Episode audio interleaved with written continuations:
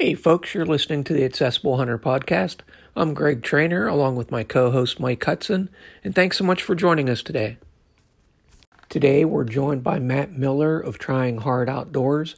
Matt is a competitive crossbow shooter in ASA and IBO, that's the Archery Shooters Association and the International Bow Hunting Organization. Matt is also a guide for Collins Low Country Hunt Club and he coached Mac Brackenrich to his recent World Championship. We had such a great time talking with Mac last time that we wanted to bring him back and talk more about competitive 3D archery. Well, Matt, welcome to the show and thanks for joining us today. And welcome back, Mac. Uh, we're so glad to have you guys with us. I know Mike and I have been chomping at the bit to ask you guys a bunch of questions. So, uh, wel- welcome aboard. Thank you for having us. Yeah, good to be back with y'all. Now, uh, Mac, we had talked before, and I kind of had a lot of follow up questions about your experience and talking with you and talking about, you know, Matt and uh, finding out he was your coach.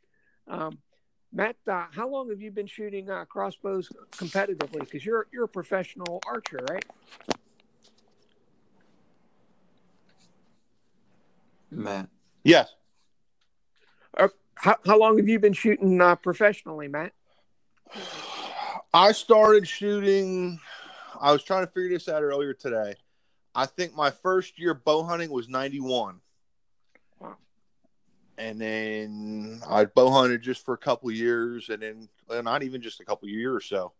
And then started getting into the tournament side of it and did a lot till the early 2000s and got out of it for a couple years and then got back into it back in 03 or 04 uh, as far as the competition side of, of seriously doing it.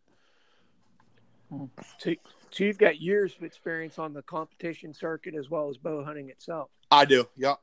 And I mean, a lot of the competition in the beginning was just, you know, local tournaments, you know, local archery clubs and, and shooting there. And then the one pro shop that we were getting our equipment from and dealing with, we became friends with the owners. And the one owner was a big competitive shooter, and he started talking about travel and all this other stuff. I was smart enough or dumb enough, I guess, depending on how you want to look at it, to say, "Yeah, I'll try that." it's, it's been kind of downhill ever since. Oh man, there's there's nothing like archery. I, I know, you know, I, I started bow hunting about 15, and I've never shot competitively. Competitively, I've done a few, you know, local 3D tournaments and stuff like that. But I just find archery just to be like the ultimate challenge to myself personally, and uh, it's just so enjoyable.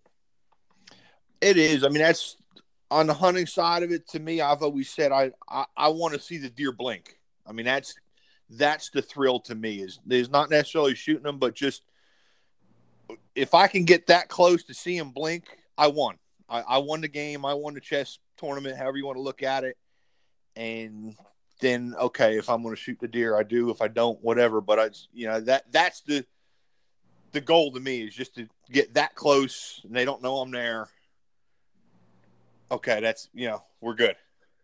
Absolutely. Uh, there's nothing like being 20 yards from a from a nice buck or even a mature doe for that matter. I mean, the the senses of a mature doe. A lot of people don't give that a lot of credit, but if you're able to get up on a on a nice deer, you know, mature deer, and you're beating their senses, uh, you're absolutely doing something. Well, as an outfitter, I'll tell you this: the smartest deer in the woods is a three to five year old adult doe. I believe it. I, I believe mean, it. A, a buck, just like the rest of us, that time of year, he's going to get dumb and he's going to forget everything except one thing. But old Mama Doe, no. she, she, she's always looking to bust us, right? Yeah, she knows what she knows the game and how to play it.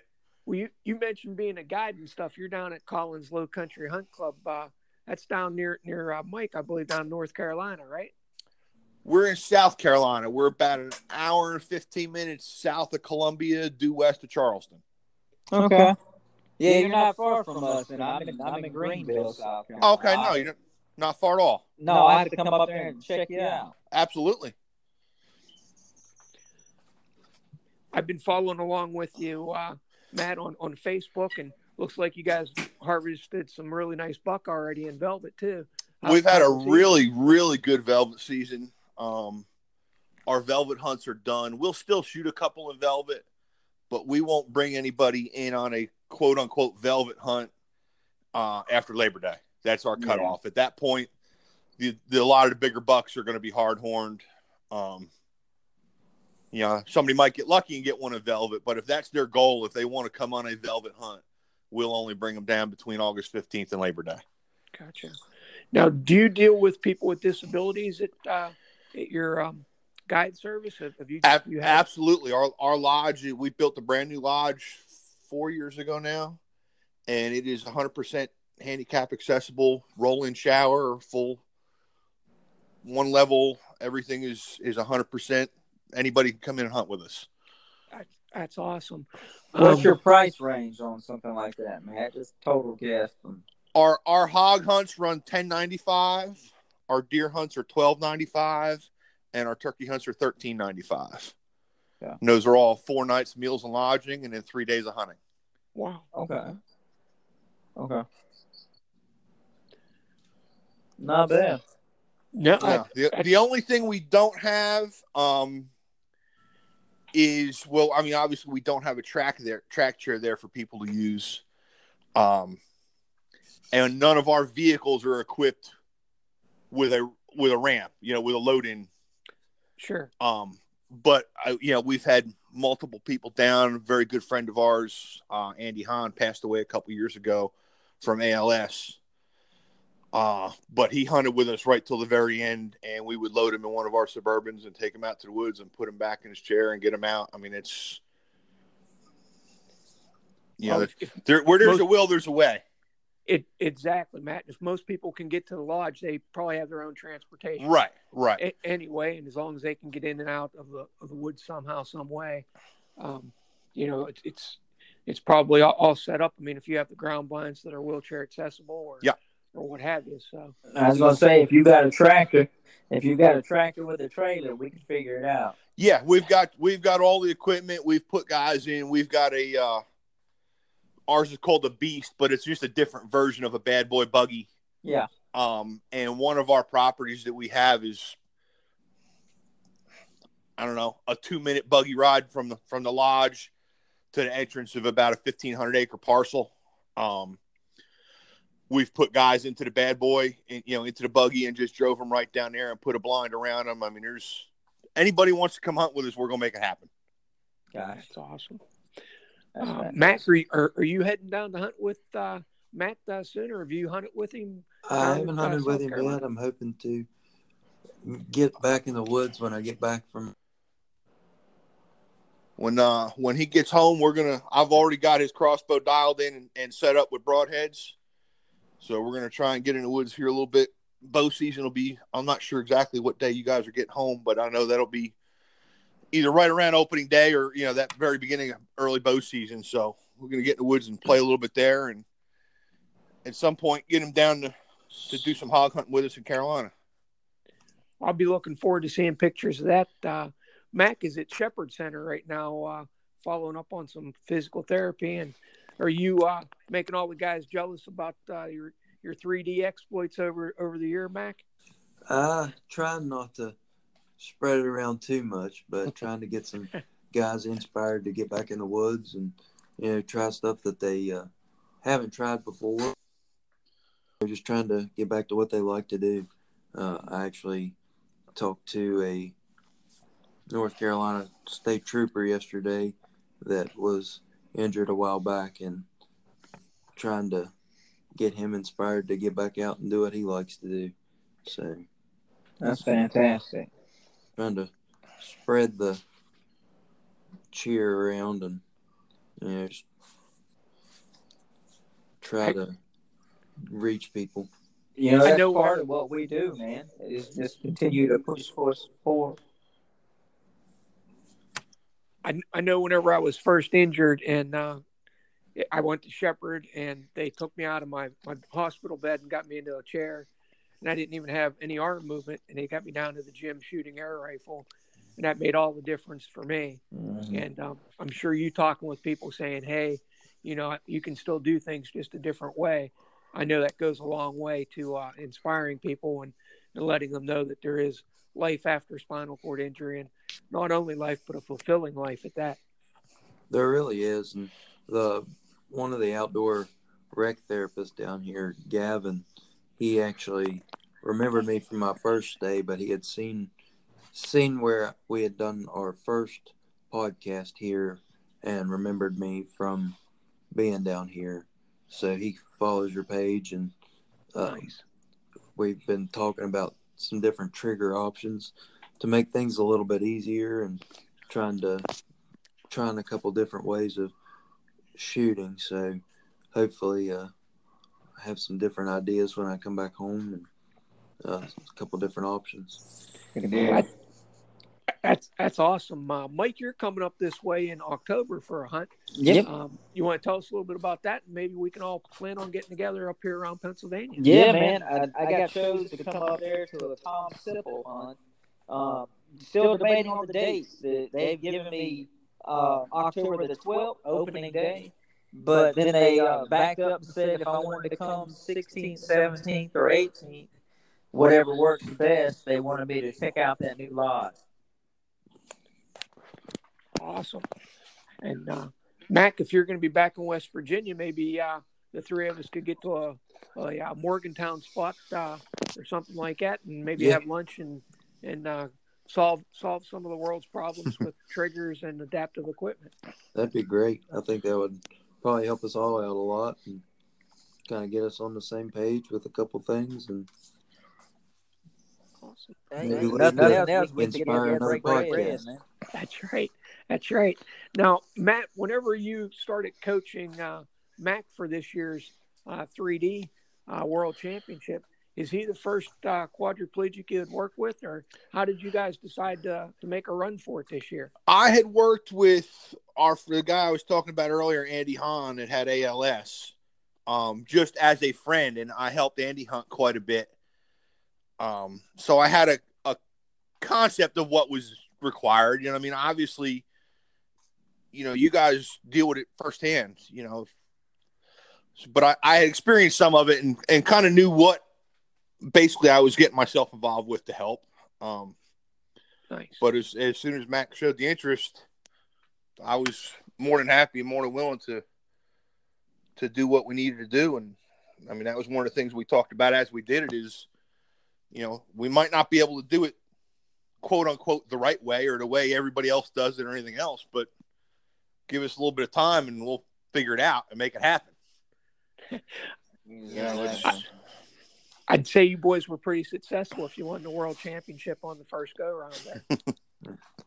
it took a lot of practice and a lot of trial and error the two months that we shot to really get on Yeah, the yeah. same page and uh, learn how to work with each other. Well, you, Mac, if you get down, here, I still got that open invitation if you want to try out Sip and Puffs or anything else. Yeah, I look. I'm gonna try to um, plan out some time to where I can get down there. Hopefully, uh, yeah, we yeah. can get on the same page here soon.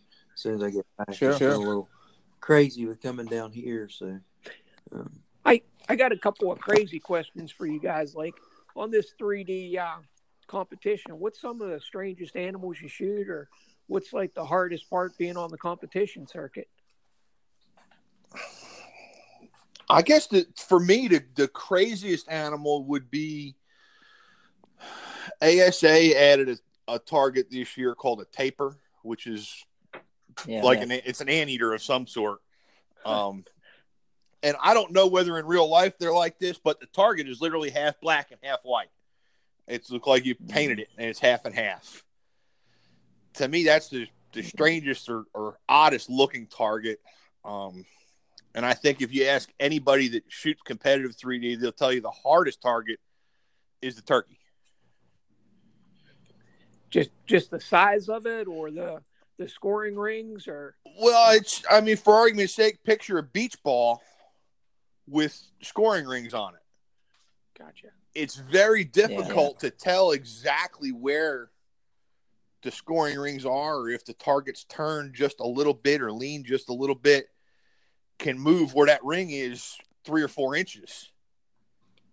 I would agree with that because it's got the feather details in it and um, the different ridges of the feathers right through the middle of the scoring ring. With So with regard to the scoring ring, what what are the scores on on a target generally? There's two different scoring systems um, with for the two different sanctioning bodies.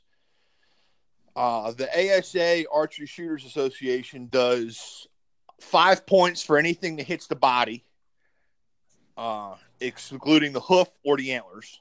There's five points. Okay.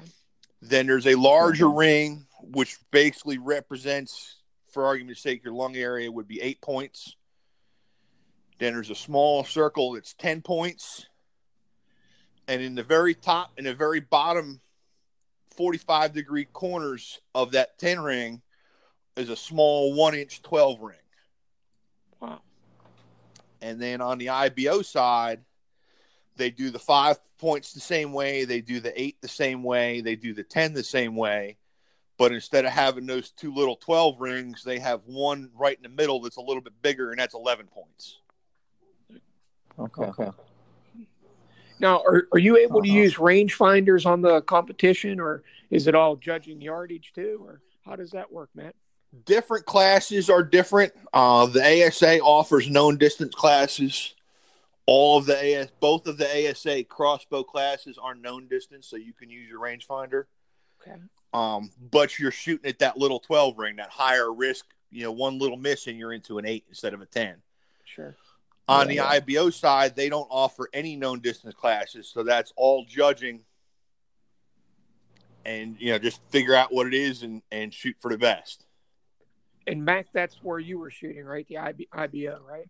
correct. Yeah. So, so you're you're an expert at judging yardage. If you and I are sitting in a ground blind together, you can tell me if it's 25 or 30 yards, huh?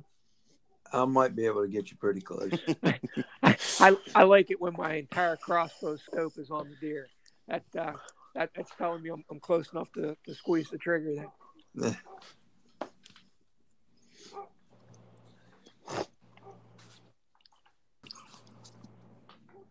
many events do you guys go to a year? Um, is it like a cumulative point uh, point thing for the championship, or how does that work?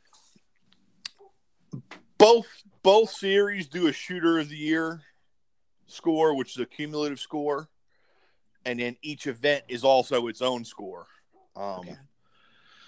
Now, like on the ASA side, uh, the class I shoot is is a semi pro crossbow class, and I've got to attend five out of six of the tournaments. Okay. And Um, country I'm at, or where, where are they located mostly? mostly in the southeast. Uh, we go this year. We started in Alabama, then we went to Texas, then we went to Georgia, then we went to Kentucky, and then Illinois. Okay. Um, the IBOs are a little more still based on the East Coast, but a little more north. Um, they're going to be Pennsylvania, West Virginia, Kentucky, uh, Ohio. Um, but definitely, you know, definitely for the most part, further north than the ASA circuit is. What What's your favorite shoot out of uh, all of them? What What's your favorite to attend? It's a hard call. Um, I really, really enjoy the ASA shootout in Texas.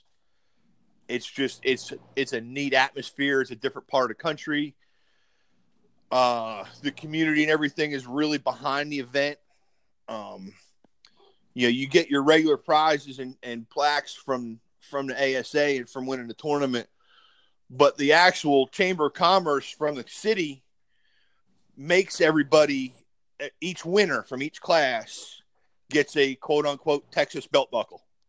Nice. Um, Nice. Not not quite as nice as the one Mac won in West Virginia. Um, but that you know, they're just the quote unquote Texas rodeo. You know, big flashy, all done up. Um, Yeah. really Yeah. nice buckle. And that's Nice. anybody that shoots competitive 3D to the three big things to win in your career are the IBO Worlds, the ASA Classic, which is their their world championships, and Texas. Those are the those are the three that everybody chases. That's what you want. Mac, Mac, are you going to Texas then next, uh, or are you just going to get another buckle? I, I might try to make it to Texas. I don't know. Uh, I'm gonna try to get another buckle though. Mike, I think you and I are missing out on this. I, I, I want a belt buckle too. Well, Well, you know, you know what? what? That's That's what I was just thinking, about. We're going to have to jump on this thing and see how far we can ride it. We'd be more than happy to have you. Awesome, guys. The the Ma- first leg of the of the IBO Nationals next year is at Pipestem, West Virginia again, which is kind of in the middle for everybody. I mean, it wouldn't be too awful far of a, of travel for any of you guys to make it to. And We- it's in we Mac's backyard, do- but We should definitely plan on doing that. That'd be a nice weekend uh, to get there. Yeah, that'd be a good place to meet up and have some fun and get the shooting rolling. Well, if well, nothing, else, all three, of us need to get, well, four of us need to get together and work on That's points. right. yeah, absolutely. Or work on that Morgantown trip or somewhere in the middle or whenever uh, Mike's up that way, Greg. That that sounds great. Uh, are, are there a lot of wheelchair shooters at, at the events at every every shooter? Does it vary, or how's the turnout for for us guys in chairs? There's two guys in chairs that shoot pretty much every ASA event. Um, one guy, Austin Jones, shoots in a pro class with us. Yeah, I, I know Austin. Yeah, actually, Austin and his dad are amazing people. Yeah, absolutely. Talk about a never quit attitude uh, from both of them. You Yeah. can't be around that kid and be in a bad mood. I mean, I call him a kid. He's max age almost, but I mean, it's you just you can't. You can't. I I've never seen him not smile. I've never seen him not cracking up and making jokes and just living life. That's what it's all about, man. Uh, getting out there and, and being the best that you can be every day. You know. Him and Jason are out in Wyoming right now, mule deer hunting. I seen that. I seen that. I I uh, I really hope they do well and, and tag out. That that uh, would be awesome for for Austin to get a, a big uh, mule deer. Oh yeah, Um, the competitions, guys, is it very expensive to to do? I mean, what what does it cost besides the cost of your equipment and stuff? What what's associated with with getting into that? it varies. I mean, you can you can shoot both the ASA and the IBO will let you come shoot one event without even joining. So somebody Okay. that just wants to try it and go to one event, with the exception of the championships, um, can just show up and shoot. And a regular class at most of the events is, I think it's like forty bucks or forty five dollars to shoot for the weekend. Okay, so Um, re- really kind of inexpensive. I mean, that's, yeah, that's cost of a movie or something. You know? Yeah, but it's like anything else. I mean, you can you know you can get as as crazy as you want and go as deep as you want. Yeah. Um, you know, you start traveling all over the country, and I figured it up. I haven't done my tallies yet for the year, but I'm over forty nights in a hotel Wow. in 2019 between shows and tournaments. Well, be, besides the the outfitter, you're sponsored by a couple different companies, right, Matt? I Yeah. am, and without their help, I wouldn't be able to do a fraction of what I do.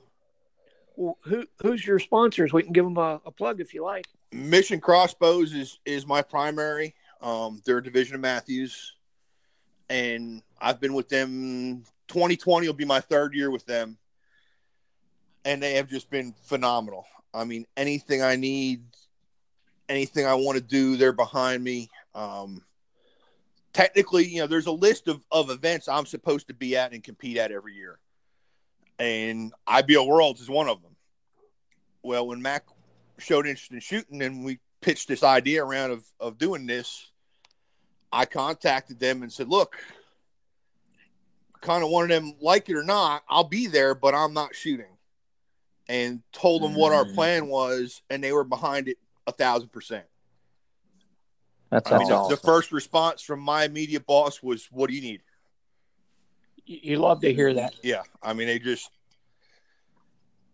you know, hands down, no question, no issue, no problem, anything you need. They sent Max some jerseys. They sent this another crank device. I had one on one of my bows, and I just swapped it over if I needed to use my backup bow. Um, the next day she put a two hundred fifty dollar crank in the mail and sent it to me. Here you go. Wow. I mean, Wow. uh, Black Eagle arrows, HHA Sports. They do. They're ones that build the optimizers that lets us put a rifle scope on the crossbows and dial them into exact yardage. Uh, Got a Grip. There's a company out of Florida called Got a Grip makes pads and stuff to alter cheek welds and that kind of stuff on guns and bows. We used a bunch of their stuff to be able to get Mac into a comfortable shooting position. You know, to change the shape a little bit of the of the comb of the bow so it fit him in, in the position we needed to shoot from. You know. I, I can imagine at that level, having the right equipment makes all the difference. You know, just the slightest uh, cheek weld, have, having your head right down on the scope at the at the right consistent spot every time. When you're competing at this type of level, the world championship, it, it has to make a difference. You know. Oh, it's huge, and I mean it. The, the it's grown so much in the last three years. The level of competition has just gone through the roof. You know, four years ago, you could have shot on an ASA course. You could have shot even. You could have shot 400 points for the weekend. You know, we shoot 220 target ranges. You could have shot Mhm. even and been in contention for the podium. You might not have won, but you'd have, you'd have probably been second or third. Uh, at the ASA Classic this year, I shot a 240. I shot 40 points up and finished second. Wow. Wow. Um, just the equipment and the level of shooters and the dedication that the guys are putting into it is exploded in the last couple of years. and maybe the amount of information getting out there with the internet and you know people researching things like never before there's so much information available now that you know five ten years ago That and it's crossbows for the longest time. And if you went, you know, a few years ago, if you went to an archery club and told them you wanted to shoot your crossbow, your crossbow, they'd look at you and say, "That's not a bow. Go home." Yeah. I mean, that was just the mentality. You know, they were they were this evil thing. It was I don't know where it came from, but that was the mentality of, you know, you may as well have been out there with I don't know what, but I was you know you weren't an archer, you weren't you didn't have any business there, and it's slowly changing. Um, crossbow competition in Europe and stuff is huge, and here we're, it's finally catching on. People are realizing it's no different. It's it you hold it different. That's really it it's still a bow. It does the same thing. You know, and in this situation, it lets a lot of people shoot that, that couldn't shoot a regular bow. You know, Yeah. but Yeah. there's no reason that anybody can't be out there competing or doing anything else they want to do just because they got to shoot a different style of a bow. So what? An arrow's an arrow. You know, Correct. i think that's a really good point that it gets a lot of younger shooters in it gets a, a lot of older shooters in that can no longer pull their bow. And really it opens up archery to people with disabilities. But a- and anyone that wants to do it now there's a way to do it. Yeah, you know that's that's an excellent point. I've been really fortunate. I have a local archery uh, club here falcon archers and they welcome me in with open arms and really helped me get started uh, with shooting my crossbow and they just been a great group but i think sometimes there is a lot of bias between you know vertical bows and crossbows or even traditional bows and people get caught up in if you don't do it how i'm doing it then you're not really doing it right. and uh, I think that's that's an issue that we all need to think about and kind of you know join together and and support each other a little bit better than what we're doing. Well, I mean, the studies have shown it's. yeah. I think it's like eighty some percent of the population are non-hunters. Yeah. Yeah. and as organized and as strong-willed as the anti-hunters are they're not who's going to beat us it's them convincing the non-hunters that we're doing something wrong Right. well Yeah. when Yeah. we fight amongst ourselves we're just helping that you know I, I don't i don't hunt with dogs but i don't have an issue with somebody else doing it it just doesn't Sure. you know I, i've done it a few times it's fun but it doesn't really excite me but that doesn't Yeah, mean yeah. i should tell somebody else that they don't have the right to do it or they can't you know It, as long as it's legal and, and ethical and uh, above board, I, I don't give a give a care you know which way you, you hunt or how you do it Yeah. as long as it's legal. That's that's the same way I feel. Matt. So I mean, if if everybody Some- can stick together, you know, we we stand that much stronger of a front and get the people to realize that you know we're not animals, we're not evil, we're not out there doing anything wrong, we're not going to do any, you know, it's okay. It's, it's nature. I I agree. agree. I just did a blog on conservation. You know, You know, and hunters and outdoorsmen are the biggest conservation groups there are. And, we just need to make sure that we team up on that with, hunters, with, with uh, regardless of how you hunt. We just, all need to team and, and have a forward front. Yeah, I mean, uh, hunters contribute millions upon millions of dollars to conservation every year, Sure, sure. probably tenfold over what the the anti-hunting or non-hunting organizations do. Yes. Without sportsmen and, and our dollars and, and public lands, you know, wildlife would not have the uh, habitat that they have, you know, due to our tax dollars uh, through through our, our purchases and sales. Um, I, I don't think a Sure, lot sure. of people realize how much sportsmen and women contribute, uh, you know, just for public lands and and uh, you know, keep, keeping the habitat a- available for animals. Yes. Yes. And if you, And if you take, out, out the the money, money, uh, you, just you just look at, look at the time and effort that they, put, in on their own properties. I mean, just, to make, sure the herds take taken care of. What do you do to bring more hunters out there? How do you educate? I mean, I mean, it's, it's, a big industry. Well, well, Mike, you, you hit a good point there too, and I, I know you recently had an event down at down at your place o- over the weekend, and you're always putting in food plots and stuff. You want to talk a little bit about what Roar's doing uh, in South Carolina? Well, Well, we, we, we, we're always, always trying, trying to push, forward. You know, I, I, keep, telling people, the war is not always about hunting. We, next, next week, we've got, uh,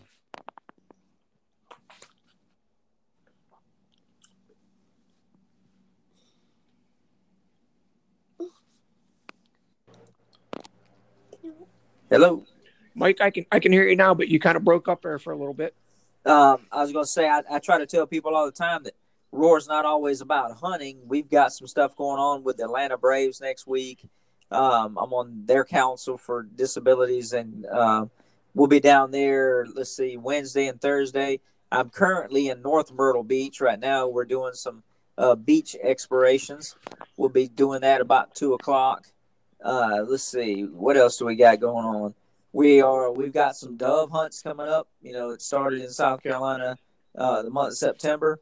We'll be trying to team up with a buddy of mine I went to high school with. He's setting up a hunt um, later on this month. Um, it's it's always something, but we're we're putting in food plots. We've actually uh, on Monday and Tuesday next week we have uh, Work Days where we're going to be setting up some more deer stands.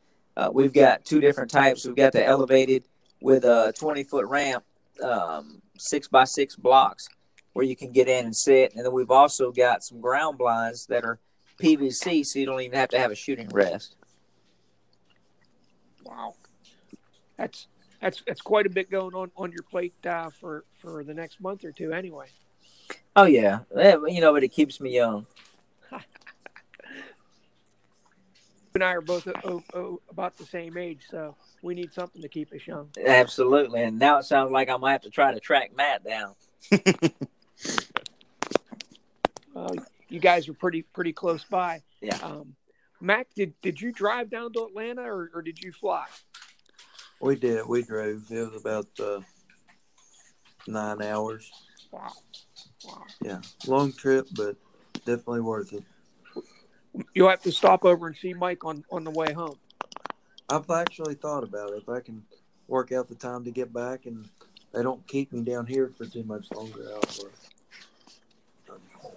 Well, to if get nothing to else, that. you get free. You let me know, and I'll meet you somewhere. All right, I can do that.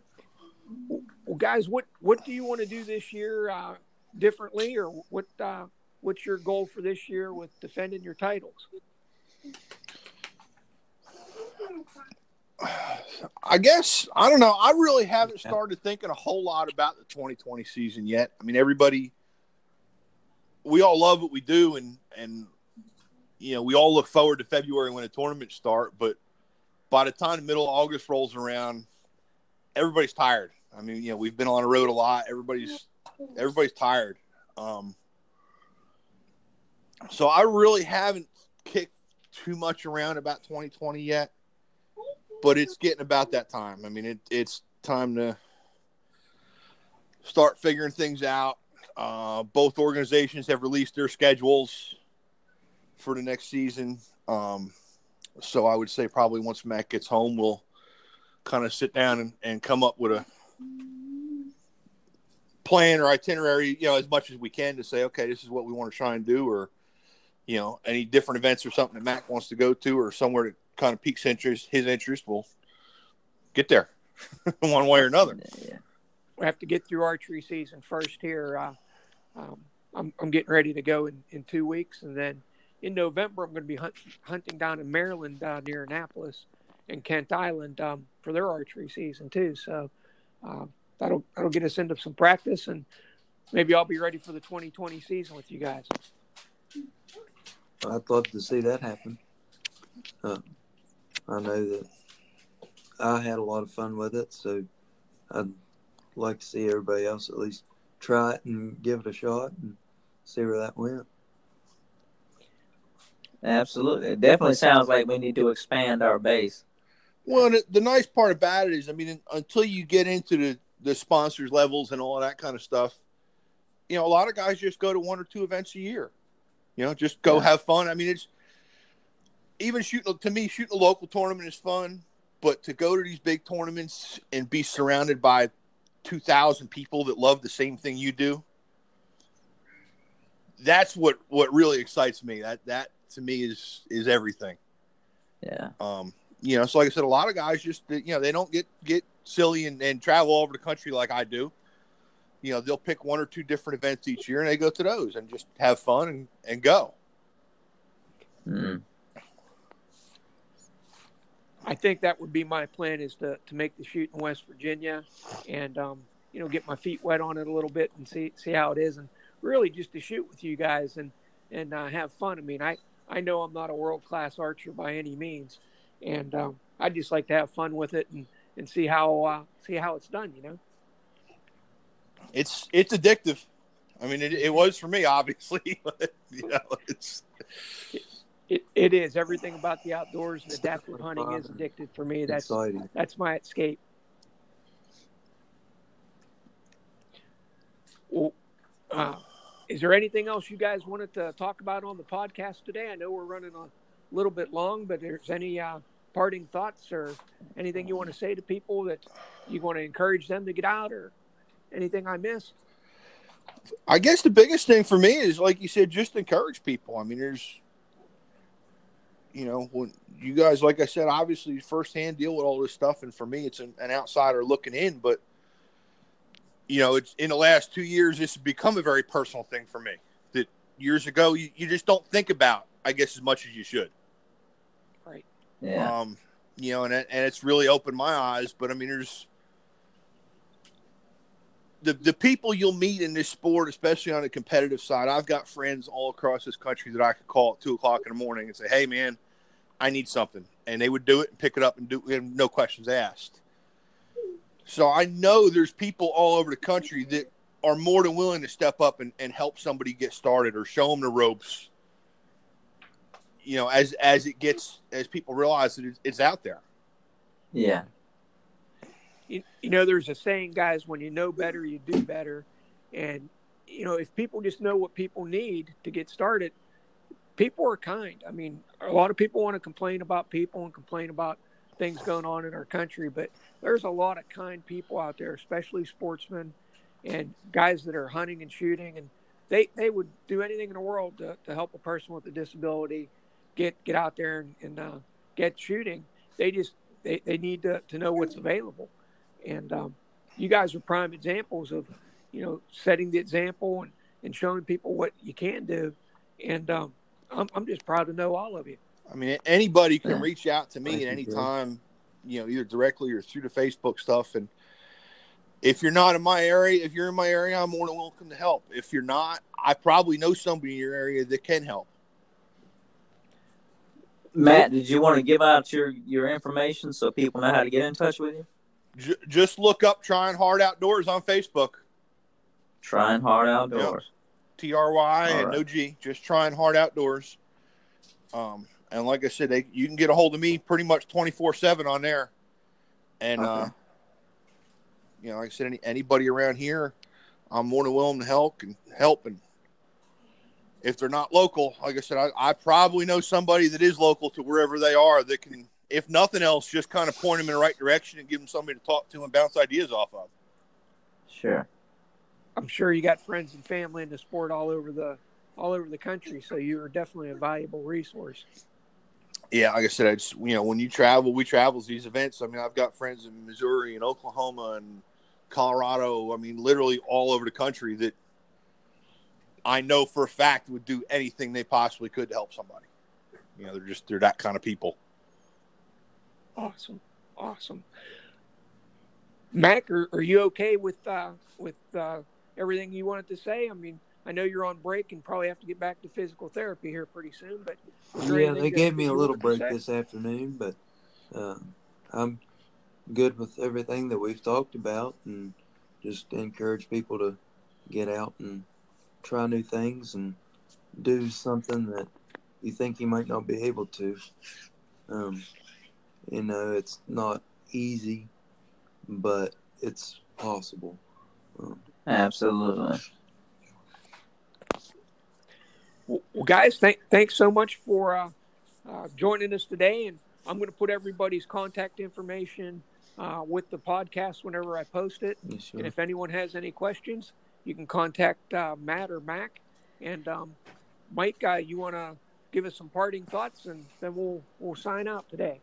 Oh, you know, I'm just proud to know each and every one of you guys. I think you guys are all individually doing fantastic work.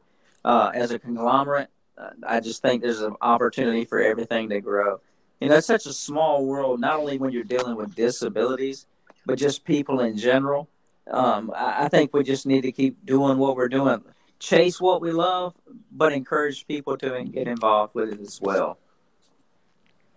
Absolutely. Couldn't agree Okay. more. Well, guys, thank you so much for your time today. And um, I'll get all this set up and tag everybody, and we'll go from there. Sounds good. Thanks for having us, and look Thank forward you. to meeting all you guys and doing some work in the future. Hey, Absolutely. Thank you. Take care, Matt, Mac, and we'll, we'll talk again soon. Take care, Greg. All right, thank you guys. All right, you guys have a great day. You too. You too. Bye bye. Bye bye.